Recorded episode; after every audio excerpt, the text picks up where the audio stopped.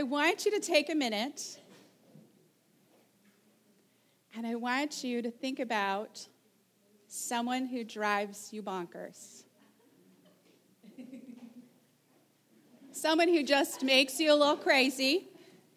Maybe it's somebody who likes gifts too much. Maybe it's somebody who says the word GIF instead of GIF.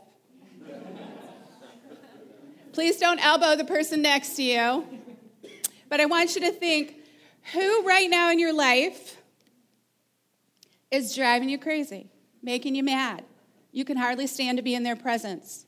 We all have them. If you don't have one, ask me. I have more than one. I can share one with you. But I want you to think about this person. What is it that drives you nuts about this person? What is it that is making you so angry, so upset, just driving you bonkers? And I want you to think about this question What if they're doing the best they can? What if they're doing the best they can right now? Brene Brown said the most compassionate people assume that other people are doing the best they can. I lived the opposite way. I assumed that people weren't doing their best, so I judged them and constantly fought being disappointed. My life is better when I assume that people are doing their best. It keeps me out of judgment and lets me focus on what is and not on what should or could be. My life is better when I assume that people are doing the best they can. Our life hack, God's life hack this morning, that's a series we're in this morning, is mercy over judgment. Are we leading it from mercy before we jump right into judgment? Because there are times when we need to judge. There are times we need to look at fruit and discern and make a decision, but are we going through mercy first. Last week, the life hack was obedience over sacrifice. And Mark talked about not that we never have to sacrifice, but are we walking through the lens of obedience, of listening, having a relationship with the Father, and looking at Scripture and hearing His voice and what is He asking me to do? And then often that leads to sacrifice, but when we flip it, is when we get in trouble. And it's the same that's true of mercy over judgment if we're not going through the lens of mercy first, we're not only judging the person, but we are suffering ourselves. this is a Simpsons neighbor. That's right. I was at Bible camp and was learning how to be judgmental. I actually have a story. So, when I was a freshman in high school, three friends, two friends and I went to a camp a Bible camp, actually. And there was a sermon one night, every night there was like a sermon, and the evils of rock and roll. And I'm going to date myself because one of the examples was Lucy in the Sky with Diamonds. And actually, it had been a while. It had been out a while. It wasn't quite that old. It had been out a while. But it was all about how it was about like LSD and drug use and what a terrible song it was and how evil it was and we shouldn't listen to uh, uh, the Beatles and Lucy in the Sky and Diamonds. So, to give you a little peek behind the curtain with, with me, what do you think my reaction to that was? So, my two friends and I walked from there after the service to the snack bar singing Lucy in the Sky with Diamonds as loud as we could sing it. Because that type of sermon doesn't lead to repentance. Scripture tells us that kindness, leads to the repentance. And we, as a church, Big C, not Horizon, but as a church, Big C, have a reputation of being judgmental, have a reputation of looking at the sin, of condemning. And the loudest voices right now sometimes just keep that going. And I want to scream, that is not how God works. You hear people say, I don't want to serve a God that's like that. And I want to say, me either. That is not the God that I serve. The God that I serve leans towards mercy every time. And I, when I started to study this for today and went through the scriptures, I couldn't possibly read or even give you all of the references to scriptures in the Bible that compare and talk about God with compassion and mercy and how mercy has to precede judgment. I'm going to show you one from the Old Testament in Zechariah. Zechariah was a prophet. They had uh, Judah, the southern kingdom of Israel, had been in Babylon, and they had come back to rebuild the temple, and the people came. One of the leaders came and said, I've fasted every year. Should I fast this year? And the response was, Well, here's what God really wants. And the word of the Lord again, came again to Zechariah. This is what the Lord Almighty said administer true justice. And that word justice is also judgment. Show mercy and compassion to one another. There's a semicolon there, if you can see it. For Ollie, Missy will appreciate this. Semicolons join two independent clauses, which is like two sentences but they have to connect to each other. You can't just put two random sentences together and join them with a semicolon. So it's as if he's saying, okay, administer true justice, true judgment. Here's what it looks like show mercy and compassion to one another. Don't oppress the widow or the fatherless or the foreigner or the poor. Do not plot evil against each other. Mercy there means kindness, so, justice, what does true judgment look like? Showing kindness, showing compassion. That word compassion means um, as if you're from the same womb. And it's an active word. It's not like, oh, I have some compassion for them. I feel so sorry for them. It's like you go out and do something about it. And it, that from the same womb, what came to me is love one another as you love yourself as if you were the same person. You show kindness, you show compassion to one another. And don't, at the end, plot, don't devise evil or displeasure against each other. And one version adds, in your heart. So a lot of us can say, well, I, I'm very kind to everyone, very compassionate. And in your head, is a whole nother conversation going on that includes this. And the reason that people would have received this and said, okay, this sounds like our Father. This sounds like the Yahweh, the God of Israel. Is this had been going, um, been expressed throughout Scripture, David and his Psalms. But you, O Lord, are you're compassionate, you're gracious, you're slow to anger, abounding in love and faithfulness. He says it again. The Lord is compassionate, gracious, slow to anger, abounding in love. The Lord is gracious and compassionate, slow to anger, and rich in love. I didn't even write them all down here for you the God of even the Old Testament, led with mercy. And he ultimately showed this to us when he sent Jesus. If we look at the life of Jesus, even if we don't look at his death, which we will, but if we look at the life of Jesus, he showed mercy, he showed compassion, he showed kindness. Now, did he tell people not to sin anymore? Yes. But he led with, it went through the grid of mercy. We're going to look at one story. I could have picked a bunch of stories and parables. We're going to go with the woman who was uh, accused of adultery. And in John, it says, At dawn, he appeared again in the temple courts. This is Jesus, where all the people gathered around him. This is super early in the morning, right? At dawn. I don't see dawn very often. My husband does. I don't. And he sat down to teach them. The teachers of the law and the Pharisees brought in a woman caught in adultery. They made her stand before the group. Put yourself in her shoes. Can you imagine? She might have been naked. She might have just grabbed the sheet off the bed. We don't know. They drag her in, and this is a temple, the temple full of people. Teacher, this woman was caught in the act of adultery. In the law, Moses commanded us to stone such women. Now, what do you say? They were using this as a question to trap him in order to have a basis for accusing him. A couple things here. Um, the law specifically does say if someone's caught in adultery, they are to be stoned. That says that in Leviticus. But it's both of them. It should have been the man and the woman. So they were trying to trick him here. They only have the woman there, they don't have the man involved. We don't know who he was. It was a law. The other thing going on here is in the temple at that time, they were under Roman rule. And there would have been Roman, often Roman guards watching the temple because they didn't want a rebellion to rise up. And they were not allowed to execute anyone. The Jews were not allowed to ex- execute anyone. I should make that clear. The Romans could. Jews were not allowed to. So Jesus is caught. Okay, the law says we should stone her.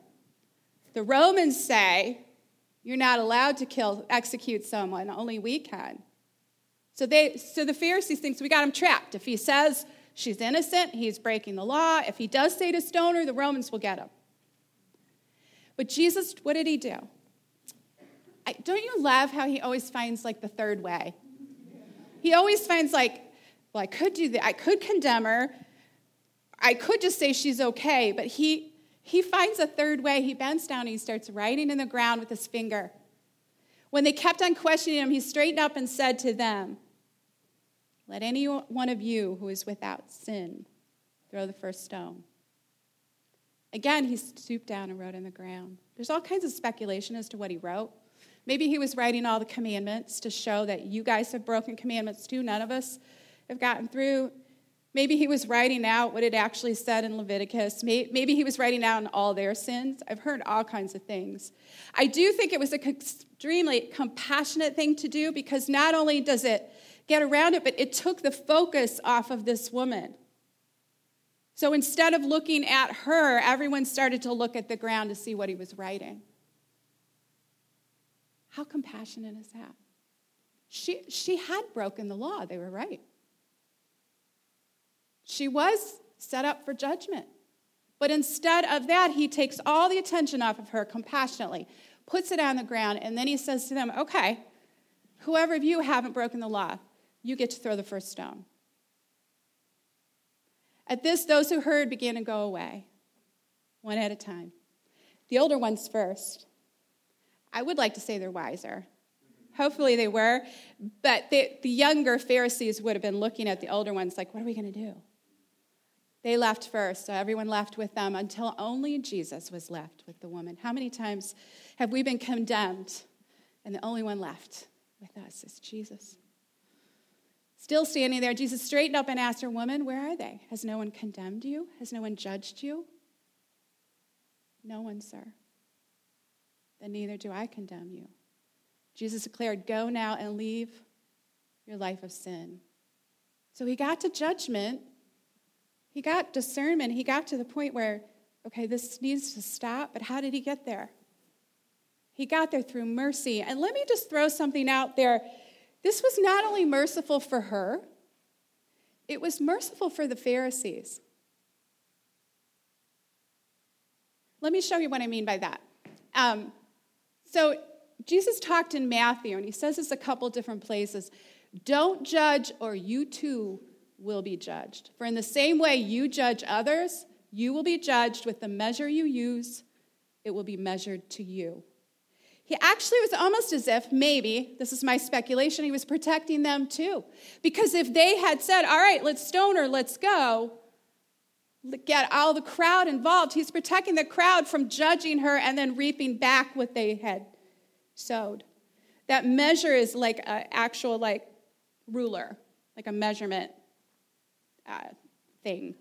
I know there's a better word than thing, measure it. So if you judge how much you judge that person without going through mercy, gets measured. Let's say it's three feet. You're going to get three feet of judgment back on you because scripture is full of we reap what we sow.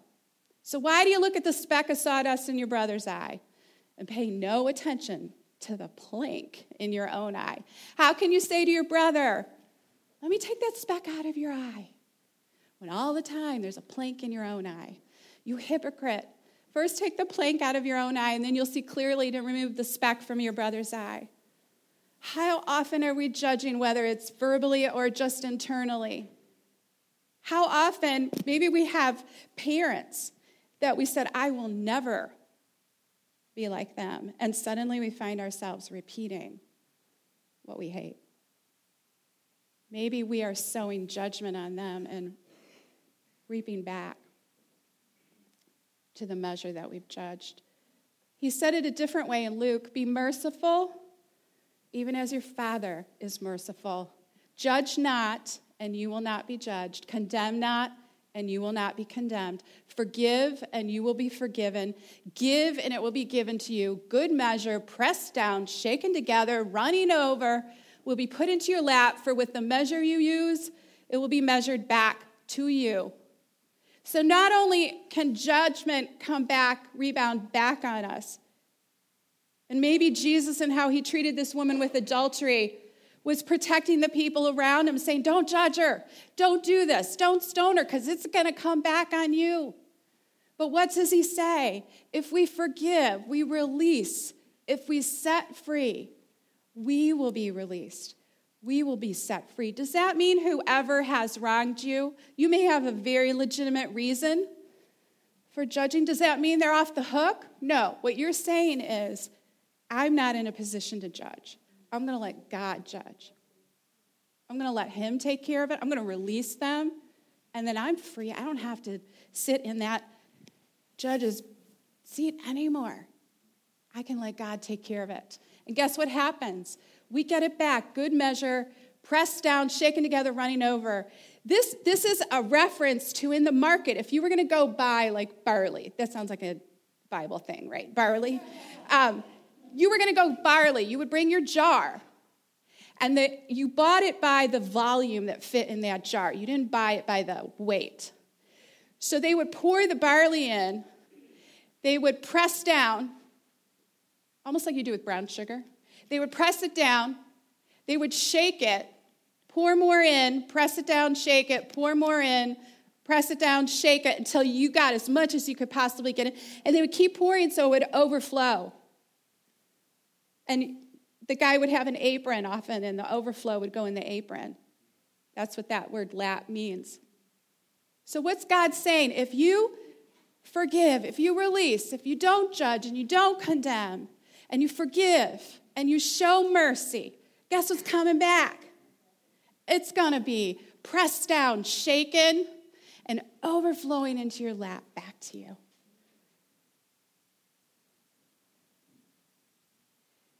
What does it look like in real life to do this? It sounds so easy for me to say it from up here, doesn't it? Well, let's look at what happens if I put judgment before mercy. We're making assumptions. We're making a lot of assumptions about that person. Studies have shown we tend to attribute our behavior to environment and other people's behavior to their character.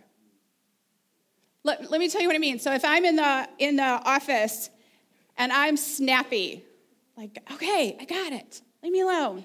Right? What do I want people to assume about me? Had a bad day, I didn't sleep last night, something happened with the kids the day before. But what do I often assume about the coworker who snaps at me? They're mean, right? They don't have any self control they're lazy. We start condemning them. We start judging them. We start, say, you know, bringing down a sentence on them. When we put judgment first, we are assuming a lot of things about that person's situation, about their character.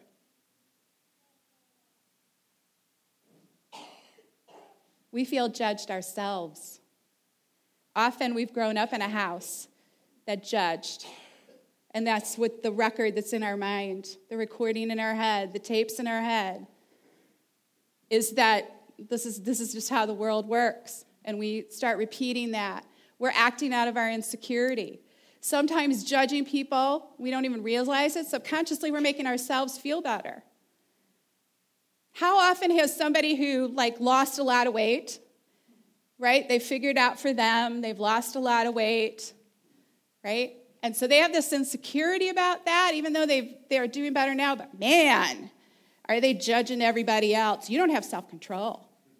You need to give up uh, what carbs, right? You need to go on whole 30. If you had self control and went on whole 30, then you would figure it out. A lot of it is based out of our own insecurity. We usually judge others in areas where we feel weakest. Because guess who judges us, judges us the harshest? Ourselves. And that spills out out of the heart. Words are spoken out of the heart, it starts spilling out all over everybody. And ultimately, we are not trusting God. If someone has deeply hurt us, we are saying, I need to get in the judge's seat. I need the prosecuting attorney. I'm the judge. I'm the jury. I'm bringing down the sentence. And you are condemned because I don't trust God to judge for me because he's taken too long. Romans 2 1 through 4 says, You therefore have no excuse. He's talking to believers. He had just gone through a bunch of sins in Romans 1. And then he's having this kind of imaginary conversation in Romans. You therefore have no excuse. You pass judgment on someone else. For whatever point you judge another, you are again condemning yourself because you pass judgment, do the same things. Now we know that God's judgment against those who do such things is based on truth. That truth there is that he knows the real idea. We don't know people's truth. I've lived with my husband for 38 years. I don't know his truth. I know better than most of you, but I don't know everything. The only person that knows everything about him is his Father in heaven. So, how can I judge? So, when you're a mere human being pass judgment on them and yet do the same things, do you think you will escape God's judgment? Or do you show contempt for what? What you've received, the riches of kindness, forbearance, and patience, not realizing that God's kindness is intended to lead you to repentance. Those words there, what is God like? Kindness, it's a useful kindness. Again, it's not a compassion like, I'm so sorry for you. It's actually coming in and helping and doing something for you. It's forbearance, suspending or delaying. God suspends or delays judgment. Gosh, am I thankful for that. But it's super hard when I think somebody else needs to get what they deserve. Right? That last one, patience, really means properly long passion, waiting sufficient time before expressing anger. Oof, ouch. That one, that's a tough one. Right? But aren't you thankful God does that with us? That He waits the proper time? Because His kindness is intended to lead us to repentance. It, it, it can't make us repent, but He gives us time to get there, to lead us there, to the point where we're ready to turn around. So, what does it look like the other way? What if we put mercy first?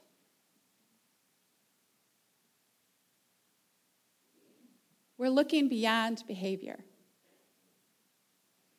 We're sitting with that person and saying, okay, they completely overreacted to this. Why? Or they are dealing with this addiction. They can't get over it. I'm going to look behind, beyond that behavior into why. What led up to this? What surrounds us? That way, I'm looking through mercy first. I'm exhibiting the fruit of the Spirit. I'm allowing the Holy Spirit within me to have the same kind of patience and kindness and gentleness that God has for us. And I'm confident in my identity to Christ. I'm not doing it out of insecurity. I know who I am as a daughter of the King, as a daughter in the house of my Father, that I can trust Him to take care of it. And we're trusting God to be the judge. I don't want to sit in that seat anymore. I want to let Him be the one on the throne. I want Him to be the one judging. Ephesians says, because of His great love for us, God, who is rich in mercy, made us alive with Christ even when we were dead in transgression, even when our behavior was abhorrent and we were messing up and we were cycling in and out of negative things over. And we were dealing with addictions and we were dealing with all kinds of issues. When we were dead, it's by grace you've been saved. He loved us. And God raised up with Christ, raised us up with Christ and seated us with, with him in the heavenly realms in Christ Jesus, in order that in the coming ages he might show the incomparable riches of his grace expressed in kindness to us in Christ Jesus. For it is by grace you have been saved, not by works, so that no one can boast. For we are God's handiwork, created in God, Christ Jesus to do good works, which God prepared in advance for us to do. It is out of that knowledge of the kindness to us, the riches of His grace, the grace that has saved us, that we can then give that to somebody else. Let me, let me give you an example. Um, somebody I know who's an employer um, has employees working for this person, and they had an employee that was dealing with anger all the time. So it was starting to spill over with um, people they worked with, uh, customers they dealt with. This, this anger started to spill out all over the place. This employer is a believer. And instead of firing that person, which a lot of people in that business wanted the employer to fire that person, this person who was a believer, the believer said, Let's get some, him some help. Let's pay for him to have some counseling. Let's help him figure out this guy's not a believer, but let's help him figure out where is this anger coming from. So they paid for him to have anger management um, counseling. I would like to say there was a complete turnaround. My understanding was there's some of a turnaround, but it's still ongoing. But if they end up firing that person later, letting that person go because things didn't work out. They got to that judgment, but what did they go through? Mercy. We can do this. Let's say you work with someone and they're stealing from the employer you work with. I mean, you really you have to report that, right? But do you report it in a way that you say, this person is a thief. This person is bad. This person is evil. This person's got to go. I can't believe you still have them on the payroll. You need to get rid of them. Or do we go, I think I saw this, but I don't know what's going on in their life where they felt like they needed to do that. So you, you don't get to make the decision, but you can present that through the lens of mercy. You don't have to, pre- you can think through how to present it in a way that boasts of the grace that you received.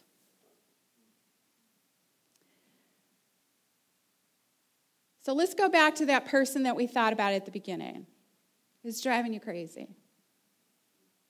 Makes you just. I had a friend I taught with who would tell the kids, You are plucking my last nerve. so, who is plucking your last nerve? Think about that person. What if they're doing the best they can? What if you are judging them on behavior and condemning their character as opposed to, gosh, what situation are they in? What's going on with them? What if they're doing the best they can? What if I've been judging them? Often we preach sermons and say, you know, here's how you live, here's what you do, and then you're like, yeah, but I got this guy I work with and I've been judging, or I live with this roommate or my spouse or my kids or my mother. Don't judge your mother. But what, what if I've been judging? What do I do? The first thing to do is to ask forgiveness. Now, let me just put like the fine print clause here. If they don't know you've been judging them, don't, don't. don't. I'm so sorry. I've been judging that you just are lazy. And, and they had no idea. That, helped, that may make you feel better. It's not going to make them feel better. Don't do that. Just ask your father for forgiveness. But if they know you've been judging, if they can feel it, if they've been, you've been feeling that, you're reaping what you're sowing, ask them for forgiveness. Ask the Holy Spirit to help you see them as God sees them. Because He's the one who knows their truth. Support what God is doing in their lives. Look for glimpses of kindness, of grace, of God working in their life, and encourage and feed that as opposed to feeding what you're judging. And release them to God. release them to God. I can't, I can't be responsible for all the people that drive me crazy. It's exhausting. Release them to God. So, one way to do that, I have this prayer here. I don't know if you, I will put this on Facebook for you, um, or you can screenshot it, screenshot it. Um, but this is a prayer that if you have somebody in your life that you're really judging, that you need to ask forgiveness, you need to release them, you need to be like, how can I do that? Father, forgive me for the judgments that I've made against